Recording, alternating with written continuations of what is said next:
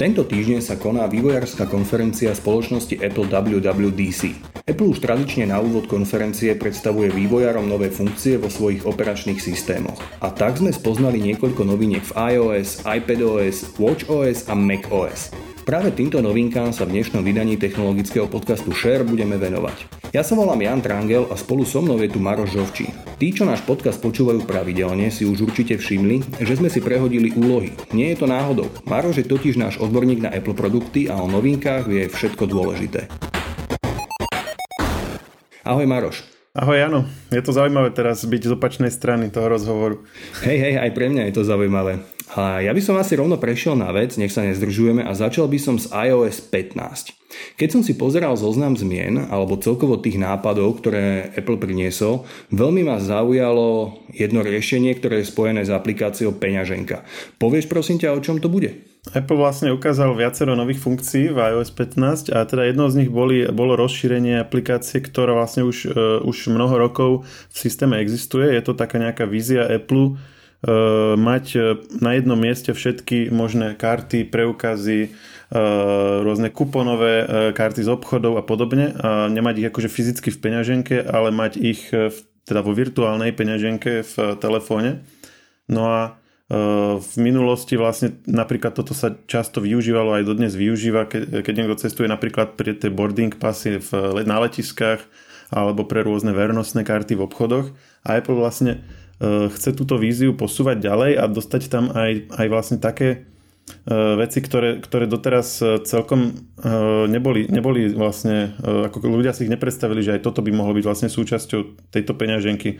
Príkladom sú kľúče od auta. Apple už má partnerstvo s BMW, ktoré vlastne oznámili na, na tejto konferencii, ktoré vlastne tá úvodná prezentácia v pondelok prebehla.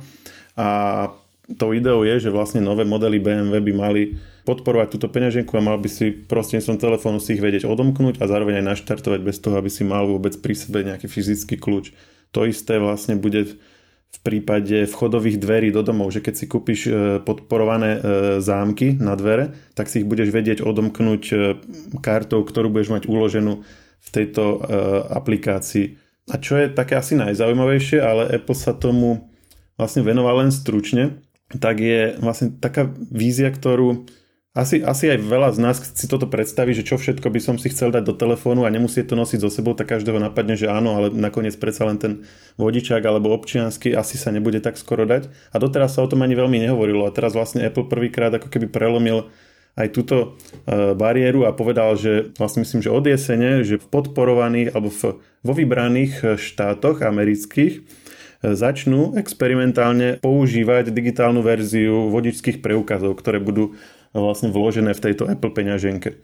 Takže uvidíme, ako to bude fungovať, ako to v praxi bude realizovateľné, či skutočne to bude vlastne všade akceptované, alebo to bude nejaké obmedzené.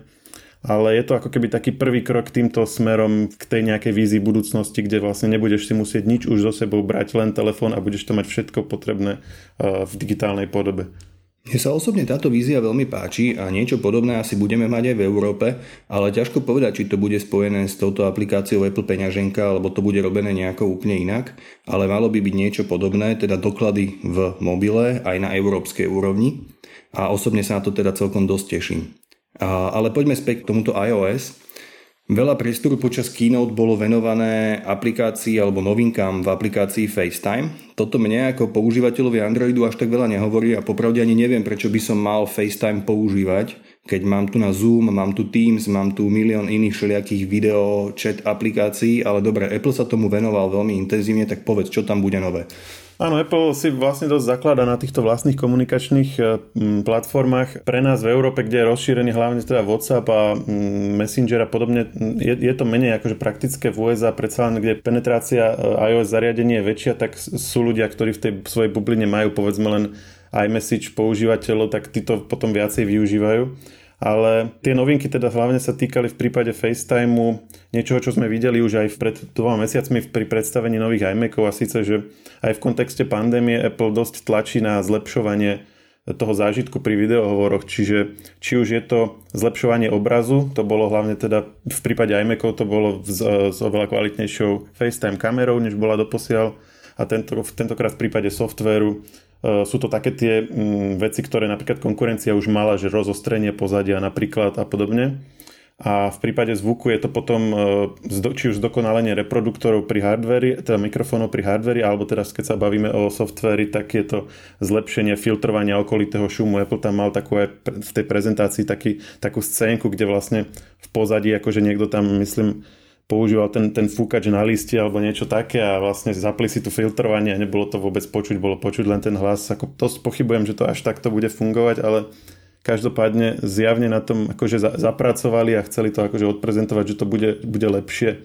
No a ďalšie tie novinky v, v rámci uh, FaceTime v podstate uh, kopírujú trendy, ktoré už sú nastavené uh, inými platformami, či už Zoomom alebo Teamsom, Google Meets a podobne. To znamená, že sú tam veci ako zdieľanie obrazovky, spoločné pozeranie videí, spoločné prehrávanie hudby, ako v zásade Apple tam akože prezentoval, že také akože chuťovky, že napríklad si sa bude dať pustiť hudba z Apple Music a každý z tých používateľov ju bude môcť ovládať alebo pridávať do playlistu nové, nové veci. Ale reálne asi skôr také praktické bude, že sa bude dať zdieľať obrazovka, budú sa dať zdieľať prezentácie, ale to sú veci, ktoré už vlastne konkurencia mala a v zásade Apple to len doháňa. A aby akože nepovedali, že, že to len doháňajú, tak navyše dali tam napríklad to zdieľanie hudby. Ale nemyslím si, že to bude nejaké akože široko používané. A e, čo je taký krok v tomto smere, tak e, vlastne vôbec poprvýkrát bude môcť sa do skupinových hovorov v rámci FaceTimeu budú môcť zapájať aj ľudia z iných platform, ale nebude to nejakou natívnou podporou, to znamená, že by boli nejaké aplikácie pre, dajme tomu Android alebo Windows, ale bude to vlastne formou webového vlastne linku, ktorý sa vygeneruje pri vytvorení tej miestnosti a cez prehliadač sa tam kdokoľvek aj z inej platformy bude môcť pripojiť. Čiže bude to taký dosť, dosť obmedzenejší používateľský zážitok než pri napríklad Zoome a podobne. A preto vlastne aj na mieste otázka, že, že prečo vlastne Apple sa snaží akože konkurovať týmto, týmto platformám, keď akože ani len tá, tá nová verzia nie je nedosahuje ani len toho súčasného stavu, ktorý vlastne konkurencia ponúka, ale, ale proste rozhodli sa, že, že tam vlastne takúto podporu dajú. No ja mám tiež pocit, že Apple tu prichádza trošku s kryžikom po funuse, keď už ten trh je rozdelený a veľa ľudí si už v tejto dobe zvyklo na nejaké tie mm, videočetové alebo videokonferenčné aplikácie a už sa im treba veľmi ťažko bude meniť zase za niečo iné. Hlavne teda, keď to je také uzavreté, ako je táto, táto aplikácia od Apple. No ale dobre, poďme ďalej. V, rámci, v rámci správ alebo aplikácie správy pribudla jedna taká zaujímavá funkcia, ktorá sa volá Share with you. A čo to je? Áno, toto je zaujímavá vec. Je to v podstate... Apple, Apple sa snaží riešiť spôsob, keď si s niekým četujeme v skade kým, kade kde, v rôznych četovacích skupinách alebo osobných četoch a tak, kade čo si posielame, zdieľame a teraz e, po nejakom čase si na to spomeniem a chcem sa k tomu dostať. Čiže toto je ten základný ako keby vzorec, ten problém. Ono napríklad už aj dnes WhatsApp alebo Facebook Messenger majú, keď si, keď si vlastne otvoríte informácie ku konverzácii, tak máte tam, že zobraziť napríklad všetky linky alebo zobraziť všetky súbory, zobraziť všetky fotky, čiže nejaké také filtrovanie toho zdieľaného obsahu, aby sa v tom človek vedel vyznať. A Apple vlastne robí krok ďalej a tieto veci, ktoré s nami ľudia cez, cez správy zdieľali, budú ako keby osob, osobitne niekde uložené. Že napríklad fotografie, ktoré nám poposielali, budú v osobitnej sekcii v aplikácii fotky alebo linky, ktoré nám poposielali, budú priamo v Safari. Hudbu, ktorú nám poposielali, bude v Apple Music v nejakej osobitnej sekcii, že toto, táto hudba bola s vami zdieľaná. Čiže tá nájditeľnosť toho, čo kedysi niekto nám poslal, bude oveľa ešte jednoduchšia než v prípade konkurencie. Čiže toto sa mi páči. Samozrejme, že bude to závisieť dosť od toho, že čo bude všetko tam podporované. Že aké typy vlastne zdieľaných vecí budú sa zaraďovať akože do ktorých aplikácií. Hej? Že, že pokiaľ to budú tie, len tie linky a fotky, tak ako tam je to jasné, ale že keď s nami budú zdieľať neviem, nejaké pdf alebo nejaké dokumenty, takže kde sa to potom zaradí a ako to bude plynulo fungovať v prípade tohto, tak to ešte len uvidíme. Ale určite je to veľmi pozitívny krok a to, týmto by sa napríklad mohli inšpirovať aj, aj ďalšie aplikácie. Samozrejme závisí, že nakoľko by to bolo možné e, v kontexte nejakej integrácie do systému. Mm, určite áno, toto môže byť zaujímavé a hlavne praktické, pokiaľ človek vedie veľmi veľa konverzácií rôzneho typu na zariadení, tak toto naozaj môže pomôcť e, veľmi upratať tie súbory. A prejdeme ešte ďalšie novinke, ktorá sa týka aplikácie fotografie. A do nej pribudla možnosť OCR, teda ako keby digitálneho prečítania textu z obrázku a prevedenia ho do textovej podoby. A toto je skutočne novinka v iOS, toto tam je prvý raz? E, áno, e, toto je v systémovej aplikácii prvýkrát. E, existovalo v aplikácii poznámky, že si si vlastne vedel odfotiť dokument a on ti ho síce nerozpoznal text, ale ti ho vyrovnal, spravil ho tak, aby vyzeral ako keby, že je naskenovaný a potom ešte existovala možnosť rozpoznávania písaného textu. Keď si napríklad mal Apple Pencil a na iPade si si niečo napísal, tak v tom si si potom vedel vyhľadávať alebo kopírovať text a podobne. A to je vlastne niečo, čo Apple ako keby roky, roky e, precizoval, ale OCR na klasických fotkách nebolo a teraz to vlastne sa to dostalo úplne až priamo do aplikácie fotky, čiže odfotím si niečo a bez toho, aby som to dával do akékoľvek inej aplikácie alebo čokoľvek s tým robil, tak vlastne rovno na tej fotke si kliknem na text a bude sa mi dať označiť a e, skopírovať. Čo sa týka podporovaných jazykov, tak zatiaľ je to, je to slabšie. Mm, je ich tam vlastne len vlastne také základné jazyky, angličtina, čínština, francúzština, taliančina, e, nemčina, španielčina, portugalčina, ale e, vlastne ako treba povedať, že závisí, závisí to samozrejme od toho textu, akože keď to je nejaký jednoduchý text e, alebo nejaký kód alebo niečo, tak tam, tam až tak tie podporované jazyky netreba. Keď to bude už nejaký, nejaká že veta súvislá, tak tam tá napríklad podpora slovenčiny bude, bude problém. Ale už len na také veci, keď si napríklad odfotím, ja neviem, IBAN alebo niečo a chcem si ho skopírovať, tak e, na to sa to, na to, sa to určite hodí. To určite áno. Zaujímavé pri tom je, že na Androide tieto funkcie sú celkom bežné. Napríklad Samsung to už má roky a funguje mu to celkom dobre. A zaujímavé je, že Apple to vlastne prináša až teraz a dokonca aj s takým obmedzeným použitím, lebo napríklad rozpoznávanie slovenčiny, niektoré firmy, ktoré samozrejme špecializované na OCR, ale vedia to už veľa, veľa, veľa rokov, určite ešte niekedy po roku 2000 to už prichádzalo, a boli schopní to robiť. Čiže to, že teraz vlastne s 20-ročným meškaním prichádza Apple s touto funkciou do smartfónu, čo je teda na jednej strane super, ale na druhej strane stále tam majú niekoľko podporovaných jazykov, mi príde také zvláštne, že rovno nekúpil si nejakú firmu, ktorá by mu to vedela urobiť na mieru, a, ale snaží sa to postupne ako keby budovať sám. Áno, no to uvidíme, že či to bude postupne budovať. Ono pri človek nikdy nevie. Niekedy predstavia s veľkou uh, s fanfárou nejakú funkciu a potom sa jej vlastne ďalších 5 rokov nikto nedotkne. Inokedy, inokedy vlastne im nejaká funkcia padne do oka a, tvrd, a tvrdo na nej pracujú a s každou aktualizáciou ich, ich vylepšujú. Takže toto bude pravdepodobne tiež buď jedno alebo druhé. Možno závisí aj od toho, že, že koľko to ľudia budú používať. Takže ťažko teraz povedať, že či to je začiatok akoby nejakého nového úsilia Apple, alebo je to len taká, taká kvázi bokovka, na ktorú sa za chvíľku zabudne. Ty to používaš na tých Androidoch, keď si hovoril, že, že na nich to už je to ako keby je to praktická vec? Mať to priamo v tej aplikácii fotky, lebo, lebo akože rozpoznávanie textu samozrejme na iPhonech e, aplikácie tretich stran robili dávno, ale že mať to priamo takto vo fotkách. Popravde toto nepoužívam, ale čo používam je to rozpoznávanie písaného textu. To, čo si hovoril, že má, má aj Apple a to, čo majú aj iné telefóny, tak to je to rozpoznávanie rukou písaného textu, tak to používam celkom často. Boli tam ešte tak celkom zaujímavé uh, veci, okrem, okrem týchto, čo sme spomínali, a to bol ten, uh, ten fokus. Uh, to si postrehol? To, mne sa to napríklad celkom zdá ako keby celkom zaujímavé na, na takú úvahu, že či sa to chytí alebo nie. No skús povedať o tom viac. Doposiaľ bolo už niekoľko rokov v iPhonech taká funkcia, že nerušiť. Čiže ty si si vedel navoliť, že buď v nejakom časovom úseku od, od vtedy do vtedy, alebo si to zapil ručne, že vtedy nechcem byť rušený, to znamená vypli sa ti notifikácie, nechodili ti hovory a nadefinoval si si nejaké výnimky, že napríklad, ja neviem, od manželky mi, mi správa príde, alebo, alebo od mami hovor mi príde, ale ostatné nie. No a pointa bola jasná, že mm, vlastne, že je to primárne ako, aby, aby po večeroch ľudia ako keby neboli toľko rušení tými svojimi zariadeniami, bola aj, aj v logu tej, tej funkcie alebo výkonke bol taký mesiačik, že sa to akože používa na noc, ale reálne to dosť ľudí využívalo aj ako keby inak, než to bolo pôvodne myslené a síce napríklad pri práci, keď dáme tomu píšeš nejaký článok a chceš teraz dve hodiny sa 100% sústrediť, tak si zapneš nerušiť, aby ti nič nechodilo na telefón. No a Apple vlastne na to reaguje v tejto novej funkcii, že, že už to nebude len, že, že zapnúť, vypnúť, len na vlastne akože dve polohy, ale že si, že si budeš môcť nadefinovať typy aktivít, ktoré ideš robiť a podľa toho si nadefinovať výnimky pri tom, že kto sa ti môže dovolať a kto nie. Napríklad si nadefinuješ aktivitu práca a budú ti chodiť notifikácie len od kolegov a od kamošov nie. Potom si dáš, že voľno a zase to, si to dáš naopak, dáš si večer, tam nebudeš mať žiadne notifikácie a takto si vlastne môžeš porobiť niekoľko keby sekcií Samozrejme už tá funkcia nerušiť bola taká, že nie každý ju používal, len tí, ktorí ako keby o nej vedeli a zvykli si na to. A tento fokus bude ešte podľa mňa o, o krok akoby menej využívaný, lebo predsa len musíš tam na začiatku si to všetko ponastavovať a ako, viem si predstaviť, že nie každému sa to bude chcieť, ale tí, ktorí, ktorí si na, to, na tú pôvodnú funkciu nerušiť dosť zvykli, tak e, pre týchto môže byť celkom e, zaujímavé rozšírenie.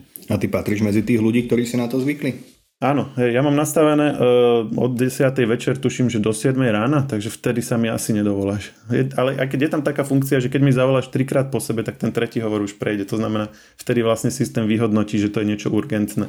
To je zaujímavé. No, ja napríklad tieto profily nepoužívam vôbec, dokonca som ich nepoužíval ani na Nokia ešte kedysi strašne dávno, ktorí z toho mali svoju vlajkovú funkciu. A väčšinou to predpínam iba medzi tým, že zapnuté všetko, alebo úplne vypnuté zvuky. Že tieto dve polohy tam nehávam. Áno, niektorí ľudia napríklad využívajú, tí, ktorí používali toto nerušiť, ale nestačilo im, že to sú len dve polohy, že, že zapnuté, vypnuté, tak ako tretiu používali airplane mode, že keď už naozaj sa potrebovali už 100% sústrediť, tak si zapli ten. Ale opäť je to vlastne niečo, čo nebolo na to, ako keby tá funkcia není na to určená. Uh, takže ako keby tento fokus je taký, že si to vieš lepšie tak vyladiť, že presne ak to potrebuješ. Pri tom iOS mne sa tam páčila ešte jedna vec a to je v prípade map, lebo Apple pred časom zanechal spoluprácu s Googlem a vytvoril si vlastné mapy a dlho boli vlastne hrali druhé husle a dodnes vlastne nie sú také kvalitné ako Google mapy, ale ukázal jednu takú zaujímavosť a síce, že rieši taký ten typický problém, že vidieš napríklad si v novom meste, vidieš z metra napríklad na nejakú ulicu alebo ťa niekde vypluje e, vlak a teraz e, máš sa vydať proste nejakým smerom. A navigácia ti ukazuje, že chod touto ulicou, ale že ty nevieš, ktorým smerom, nevieš, ktorým si natočený, hej, nepoznáš to, nepoznáš tie budovy. A častokrát musíš ísť chvíľu, aby proste tá navigácia sa zorientovala. Aj ten kompas nie, není vždy okamžite presný, aby zistila, že ktorým smerom ideš. A niekedy proste človek musí prejsť pol ulice a potom zistí, že aha, išiel som zlým smerom a až teraz sa mi tá navigácia otočila a musím sa vrátiť. No a toto vlastne rieši e, takým zaujímavým, akože trošku to pripomína také škrabanie sa akože tým ľavou rukou na pravom uchu, ale, ale akože mohlo by to byť funkčné, že si vlastne nakameruješ a nasnímaš si mobilom okolie a on vlastne podľa tvojej polohy a podľa nejakých vlastne dát o vlastne o okolí, teraz nasnímaš vlastne budovy okolo teba a on zistí, že kde sa nachádzaš, ako si otočený a, a priamo ti vlastne formou rozšírenej reality ti do obrazu dá takú velikánsku šipku, že choď touto ulicou tam a ty sa tam vyberieš a už zatedy sa potom navigácia zorientuje a už ti to potom pôjde.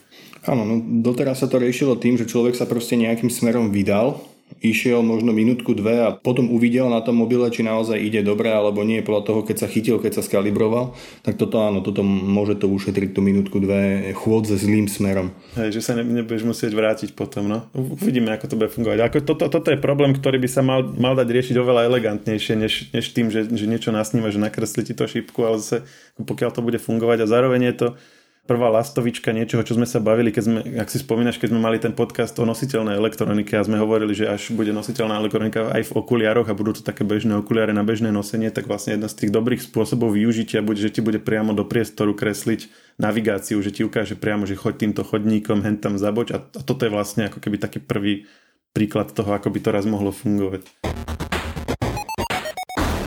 Poďme teda na ten iPadOS. Tam bola jedna vec, ktorú Apple prezentoval spojení s macOS a veľmi sa mi páčila. To je priame prepojenie iPadu a počítača. Povedz prosím ťa, ako to bude fungovať. Bude sa to volať Universal Control a čo to všetko bude vedieť? tak ako v prípade tej funkcie Focus, že to je vlastne rozšírenie tej funkcie nerušiť, tak túto treba povedať, že to je rozšírenie v podstate funkcie Continuity, ktorá už pár rokov na Macu a na iOS funguje. Continuity funguje tak, že keď napríklad píšeš mail na iOS zariadení a prídeš k Macu, tak na Macu ti vyskočí taká ikonka mailu a keď na ňu klikneš, tak máš tam rozpísaný mail, ktorý si písal na iPhone a môžeš ňom pokračovať. Alebo keď na iPade surfuješ v Safari a prídeš k Macu, tak môžeš vlastne si otvoriť a, a ukáže ti tam vlastne tú časť stránky, čo si surfoval a pokračuješ ďalej. Čiže je to vlastne také keby nadviazanie práce na jednom zariadení a pokračovanie v tej práci na druhom. No a teraz vlastne Apple išiel Eh, ako keby z toho používateľského hľadiska ešte o krok ďalej, že nielen, že si spustíš tú aplikáciu a, a budeš v tom stave mať tú aplikáciu, ako si ju mal predtým, ale že priamo tá plocha vlastne bude prepojená.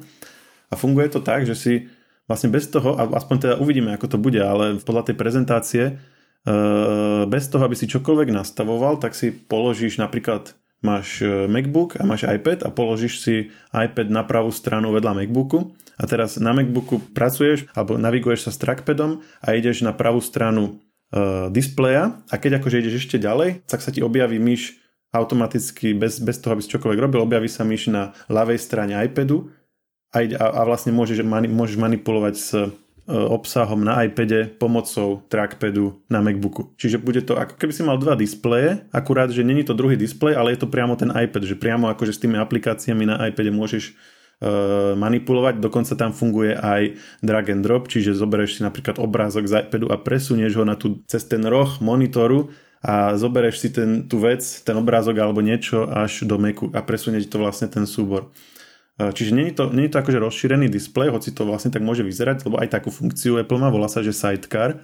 A to je vlastne funkcia, kedy iPad funguje ako sekundárny displej pre Mac, ale toto, toto je vlastne priamo prepojenie tých zariadení, že, vo, že ovládaš zo svojho Macu iPad, alebo funguje to aj e, vlastne medzi Macmi navzájom. Hm, oni tam ukazovali iMac a, a MacBook, že si tiež dali vedľa seba, dokonca dali tri vedľa seba, že dali iMac, MacBook a iPad a z toho MacBooku vlastne si vedel ovládať všetky tri zariadenia. Samozrejme každého hneď napadne, že ako napríklad tie zariadenia vedia, že kde máš ten iPad, hej, že čo keby teraz si ho položil napravo od MacBooku a to znamená, že na pravej strane okna, vlastne keď prejdeš myšou, tak na ľavej strane okna toho iPadu sa ti objaví ten kurzor, ale čo keď akože hneď teraz prehodíš si ten iPad na opačnú stranu, jak len zistíš, že si to Vieš, lebo keď, keď, keď si nastavuješ akože sekundárny displej, tak si tam vždycky nastavíš, že tento je tu, tento je tu, vtedy je to akože jasné, logické. Lenže tuto to je bez toho nastavenia. A, a Apple vlastne nepovedal nič o tom, že či si to nejako určíš, alebo či on to nejak ako podľa niečoho zistí, ale, alebo jak to vlastne bude, hej? Teoreticky by to mohol zisťovať podľa, napríklad podľa Bluetooth, alebo možno si to naozaj budeš vedieť iba nastaviť, že povieš, že teraz je vpravo, teraz je vľavo, alebo hore, alebo dole a bude to fungovať tak nejako prirodzene. No to sú tie otázky, hej, že ak, ak si to budeš vedieť, budeš nastavovať, tak to je niečo, čo je ako keby že zamlčal, že si to musíš najskôr nastaviť.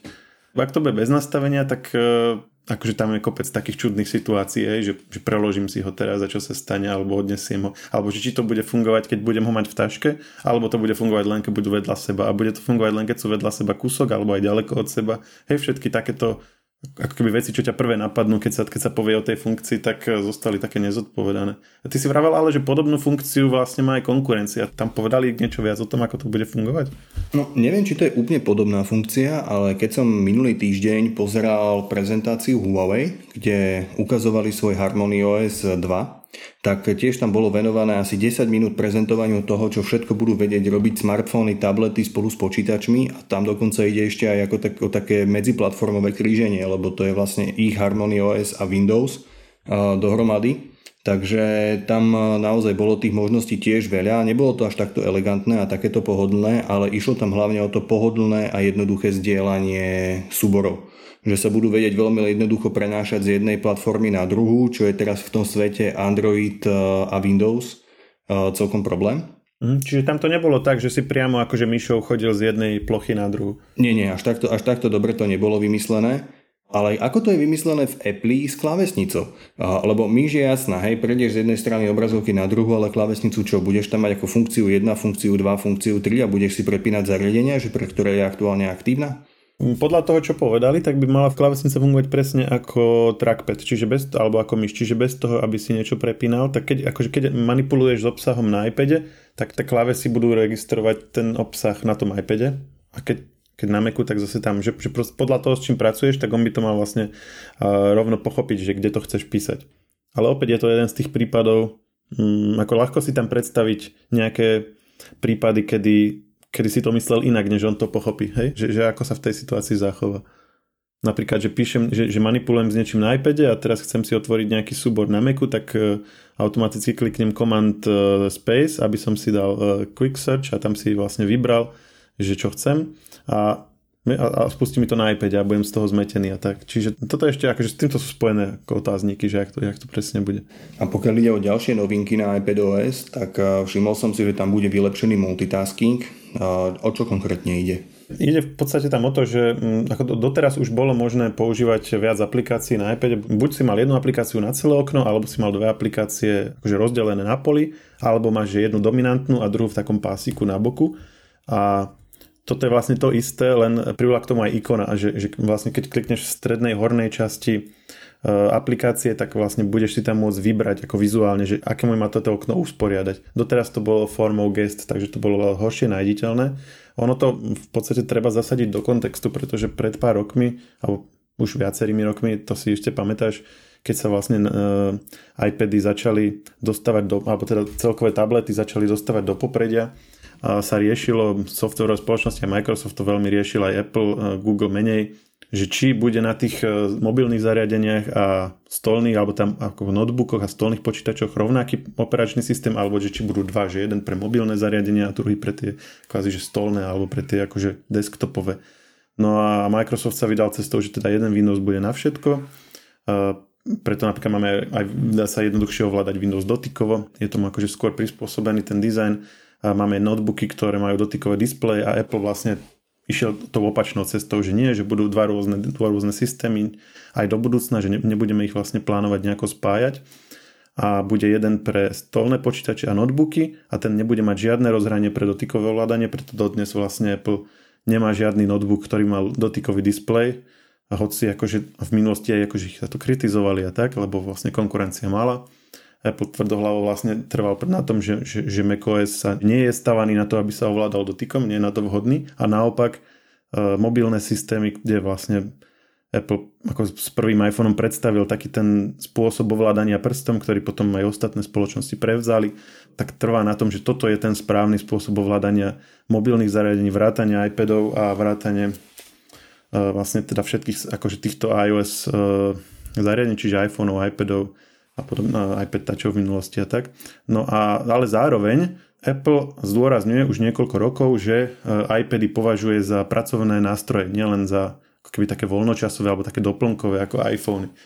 Vlastne jednak to Apple otvorene deklaroval viackrát. Tim Cook prehlasoval, že on na prácu používa iba iPad zároveň v tých názvoch, že, aj, že iPady Pro, napríklad to Pro Apple vždycky používa pre vlastne profesionálne zariadenia. Máme, aj, máme MacBooky Pro, iMacy Pro, Macy Pro, e, iPady Pro neexistujú, napríklad iPhony Pro, alebo že iPad má po novom e, USB-C konektor, tak ako Macy a nemá Lightning konektor ako iPhony. Čiže vlastne jasne deklaruje, že to je zariadenie pre prácu, ale trvá na tom, že je lepší pre dotykové ovládanie ten iOS e, spôsob ovládania. Ale lenže ten akože nepodporuje e, klasické okna, e, takže Apple hľadá spôsob a, a samozrejme tým okna, okna sú dôležité preto, aby sme vedeli vo viacerých aplikáciách naraz spracovať a preto Apple hľadá rôzne spôsoby, ako do tohto dotykového systému, ktorý ako, ako sám o sebe nie je stavaný na podporu klasických okien, ako do ňoho nejakým spôsobom vtesnať e,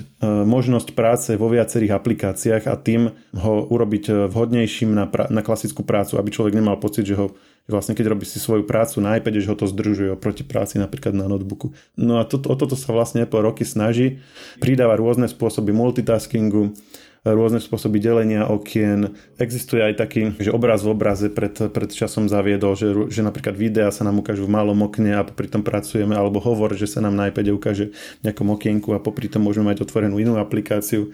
Napríklad taktiež novinkou teraz v, v novom iPad OS je Uh, väčšia podpora klávesových skratiek, dokonca tam bude nejak, nejak istá obdoba E, menu baru z macOS, že vlastne keď si, keď si stlačíme nejaké klávesy na klávesnici, ukáže sa nám v aplikácii, že súbor, upraviť, zobraziť a tieto veci a tam budú vlastne e, k dispozícii ďalšie funkcie, aby sme ich vedeli aktivovať už z klávesnice. Ale naďalej, akože ja, ja si dovolím povedať, že stále sa im to akože nedarí uh, dostať do tej podoby, aby tá práca s iPadom a vlastne spoliehajúca sa na to dotykové ovládanie, aby bola akoby rovnako efektívna ako ako práca na Macu. Je to možno, že aj ako keby že subjektívne, že napríklad ja si neviem veľmi predstaviť, že by som to, čo robím ako v rámci svojej práce, že by som robil len na iPade a zase na druhej strane sú ľudia, ktorí to keby robia, ktorí si na to zvykli, našli si na to nejaké postupy, čiže možno je to aj trochu subjektívne, ale stále sa mi zdá, že, že ako keby nenašli ten úplne ten spôsob, že ako sa skrátka vyrovnať tej efektivite práce na Macu e, v prípade iPadu Ty si napríklad si zvažoval, že, že, že či by si vedel robiť svoju, svoju prácu na, na tablete, alebo skúšal si napríklad tie tablety od Microsoftu, že či tam je to jednoduchšie ako napríklad na, na iPadoch? Skúšal som, ale ja som sa nejako neskamarátil s Windowsom a dotykovou obrazovkou, že to je vec, ktorú som nikdy nejako extra nevedel využiť. A pokiaľ ide o moju prácu, tak pre mňa je dôležitá veľká obrazovka. Čiže pokiaľ by som ja ten iPad dokázal pripojiť na veľkú obrazovku, a dať si k tomu klávesnicu a myš, tak myslím si, že by som s ním dokázal počase uzavrieť mier a vedel by som e, s ním nejakým spôsobom fungovať, ale e, myslím si, že aktuálne to nie je téma. Že pokiaľ toto isté dokážem robiť aj na bežnom počítači, tak nevidím dôvod, prečo by som to mal meniť za malý iPad. Áno, Apple vlastne, on umiestňuje ten iPad do takého segmentu kvázi ultra prenosných počítačov. Keď potrebuješ ešte niečo prenosnejšie ako notebook, tak aby si to proste vedel všetko si spraviť na tom iPade, ale zároveň trvá na tom, že tam nechce dať ten operačný systém z notebooku. Hoci akože v dnešnej dobe uh, už je to len vec rozhodnutia, zajtra by to mohol spraviť. iPad Pro, ktorý bol v marci predstavený, má procesor M1, má vlastne presne tie isté vnútornosti ako napríklad MacBook Air s M1 procesorom, čiže skutočne akože platforma je tá istá a je to vlastne o rozhodnutí nejakom inžinierskom alebo fi- firemnom, že, že sem dáme tento operačný systém a sem dáme ten druhý. No a samozrejme v, na, v následnej optimalizácii, ak by sa mal macOS ovládať ručne, tak, a teda dotykovo, tak by si to vyžadovalo nejaké zmeny. Ale aj iPad už dnes podporuje uh, vlastne ovládanie myšou, takže ani toto by vlastne nebolo úplne nevyhnutné. No poďme sa teraz porozprávať ešte o tom druhom o systéme, o ktorom si hovoril, novom macOS, ktorý sa volá Monterey. A čo teda všetko ešte ponúkne, okrem toho Universal Control, ktorý sme si už popísali, tak čo ešte nové tam bude? No, no, no vlastne to najzaujímavejšie z celého systému sme v podstate spomínali. To je podľa mňa, asi aj podľa teba ten Universal Control. Tie ďalšie novinky uh, sú, väčšinu z toho, čo sme povedali o iOS, aj v podstate aj, v iPadOS sme, sme ešte nespomínali, že tam bude funkcia Quick Note, že keď vlastne z dolného pravého rohu robíš také gesto, že, že šuchneš, tak ti ukáže taký maličkú poznámku, taký papierik, ako keby, ale také, také okienko, kde si môžeš písať poznámky. Ono to zaznamená, že v akej si aplikácii, ako keď máš napríklad otvorenú stránku, že akú máš stránku a takto sa tam všetko potom uloží a môžeš si rýchlo robiť poznámky. A toto to isté bude aj na macOS a takisto na tie funkcie, ktoré sme spomínali pri iOS 15, napríklad e, ten, ten Focus, to takisto bude na macOS, čiže Apple už dnes e, napríklad ukazuje, že keď predstaví nejakú funkciu na jednom zariadení, tak ju v tom istom roku, alebo na jednej platforme, tak v tom istom roku ju vie poskytnúť aj na ostatných platformách, čo je niečo, čo nebývalo štandardom. E, bývalo to tak, že, že napríklad niečo nové bolo na, na iPhone a niekedy trvalo aj 2-3 roky, kým sa to dostalo potom na Mac. E, takže ako, ako toto je pozitívum, že to, že to vlastne takto vlastne dobehli. No a čo sa týka takých ako vecí, ktoré boli prezentované v kontexte macOS, ale taktiež budú aj e, súčasťou iOS a iPadOS, tak najvýraznejšie je nové Safari. E, čiže vstávaný prehliadač e, webový, ktorý Apple používa a ktorý Apple vyvíja, e, ktorý je úplne prekopaný. A je to vlastne ešte výraznejšia zmena ako pred niekoľkými rokmi, keď Apple zmenil trošku spôsob, ako budú organizované taby a vlastne používateľom sa to nepozdávalo a boli z toho zmetení, tak Apple to vlastne potom rýchlo vrátil naspäť tak teraz, teraz ešte oveľa, oveľa radikálnejšia zmena nastáva, že, že Apple vlastne celý ten horný, horný panel uh, odstránil, dalo by sa povedať, a zmenil spôsob, akým fungujú taby, že budeš mať vlastne len taký, taký pásik uh, tabov hore a ten tab, ktorý máš aktívny, tak ten bude zároveň oknom pre zadávanie adresy. A, a potom vlastne, keď máš viac, vlastne viacero tabov z jedného webu alebo nejak tak, tak sa to myslím bude združovať do takých nejakých skupín. No proste celé to, celé to funguje dosť odlišne ako doteraz. Nehovoriac o tom, že aj farebne, že vlastne celé, celé to okno sa ti prefarbí podľa toho, akej farby web práve pozeráš. Toto myslím si, že ešte bude, bude veľká kontroverzia okolo tohto, pretože Safari je aplikácia, ktorú veľa používateľov Macu dlhé roky používa ako, ako svoju primárnu apku na, na prehliadanie webu. E, má veľa fanúšikov, ako je, je, má ako keby objektívne kvality, je veľmi rýchla jednoduchá a tak. Tým, že toľko má používateľov, tak tí ľudia sú naozaj dosť keby zaseknutí alebo zvyknutí na tom, že, že, že proste funguje istým spôsobom, na čo, sú, na čo sú všetci zvyknutí a všetci to od neho očakávajú. A teraz takáto zásadná zmena, pri ktorej keby nevidím žiadny prínos, že akože zabera trošku menej miesta tým, že je tam hore len jeden, jeden panel, v ktorom sú tie taby spolu s adresovým riadkom, ale akože, akože miesto nie je nejakým nedostatkovým zbožím na tovarom na, na Macu, hej, že ako na obrazovke dosť miesta. Chápem to napríklad na iPhone, kde tiež bude tento systém po novom, že tam to akože trošku zjednoduší, možno zníži počet klikov, keď sa potrebuješ prepínať medzi, medzi stránkami, alebo počet tých, akože, tých dotykov.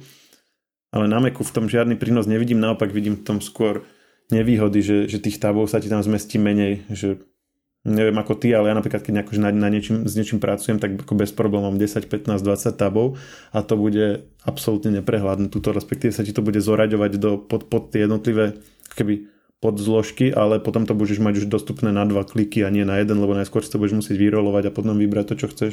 Ja tam vidím ako jediný dôvod, pre ktorý to robia aj to zjednotenie. Aby to naozaj bolo všade rovnako a že sa snažia tých používateľov učiť, že v Apple je to proste takto a nech si na to zvyknú bez ohľadu na platformu. Áno, áno že, že ono to má výhody vlastne na tých, na tých mobilných platformách isté, ale aj tamto akože do, dne, do dnešnej doby fungovalo relatívne v poriadku. A uvidíme. No ja si viem predstaviť, že, že, že možno k tomuto bude ešte taký negatívny ohlas, že to nakoniec aj stiahnu, lebo nebolo by to prvýkrát, čo niečo na, na WWDC alebo aj na, alebo proste v, nej, v rámci nejakej beta verzie ukázali a potom vlastne už si to netrúfli zaviesť aj do finálnej verzie, tak uvidíme. Ale každopádne bude to, bude to zaujímavé sledovať, lebo, lebo toto si fanúšikovia len tak nenechajú. Predsa len by sme ešte mohli povedať posledné veci k Watch OS. Tak eh, čo je tam nové? Skús to iba tak expresne prebehnúť, že čo je zaujímavé, čo bude nové na hodinkách. Na hodinkách je minimum noviniek. Na to, že to je 8 generácia, tak e, ako ten systém je už pomerne vyspelý a keď tak je limitovaný hardverom a nie softverom, takže tam už budú skôr také drobnosti. Pribudne nový ciferník, to to vždycky, keď je nová verzia, tak pribudne nejaký nový ciferník. Tento, tentokrát bude orientovaný. Takže aspoň bude mať Mickey Mouse? Mickey Mouse už mali, ten bol už od začiatku. Tento bude mať e, tváre, tento je orientovaný na profilové fotky. E, iPhony, ktoré majú dva, dva fotoaparáty, tak oni vlastne k tým fotkám ukladajú aj dáta o hĺbke vďaka tomu vedia vlastne z, z, z, rozostrovať to pozadie. A oni to teraz využijú tak, že vlastne tú tvár dajú do popredia, za ňu dajú čas a to pozadie, čiže to vyzerá tak vlastne trošku priestorovo. Ale to, to je skôr taká sranda. E, jedna taká, taká praktickejšia novinka bude, že keď keď používaš hodinky na monitorovanie tvojich nejakých, živo, nejakých telesných funkcií počas spánku, čo sme sa v minulom podcaste bavili, že nepoužívaš, tak ak by si používal, tak e, ponovom už bude vedieť monitorovať aj dýchovú frekvenciu. Povie ti, či si chrápal? Neviem, neviem presne. Povedali, že dýchová frekvencia, možno, že či si chrápal, alebo či nemáš nejaký nepravidelný dých, možno sa to medicínsky dá potom nejako, nejako vyhodnotiť a niečo z toho vyvodiť, ale toto už nejak nevysvetľovali, že, že čo si od toho slúbujú. Je to proste ďalší ako keby zdravotný údaj, ktorý poskytnú. A inak, inak okrem, okrem tohto veľk, veľkých, veľa tých zmien tam nebolo. Je možné, že tam budú nejaké nové API pre vývojárov a podobne, ale to nás až tak nemusí v podstate zaujímať. Bude tam také, že, že zdieľanie fotiek, že si priamo z hodiniek ich budeš vedieť poslať mailom alebo cez správy, ale to už sú také, také zábavky, ktoré myslím si, že nie sú nejaké extra praktické. No dobré Maroš, tak tým sme to asi prebrali, možno aj do viacej do hĺbky, ako sme pôvodne chceli, ale naozaj už o týchto novinkách softverových operačných systémoch od Apple vieme všetko. Takže ďakujem, že si sem prišiel. Mm, nech sa páči, ďakujem, že si sa toho teraz miesto mňa zhostil. Bolo to príjemné. Nie, za čo? Ja som z toho trošku vystresovaný. Každopádne všetkým poslucháčom, ktorí to dopočúvali až sem, ďakujeme, že to boli ochotní počúvať a budeme sa počuť pri ďalšom vydaní technologického podcastu Share, ktorý spoločne pripravujú Živé.sk a Herná zóna.sk. Majte sa! Technologický podcast Share nájdete vo všetkých podcastových aplikáciách vrátane Apple Podcasts, Google Podcasts či Spotify. Nové časti sa objavujú tiež v podcastovom kanáli aktuality.sk.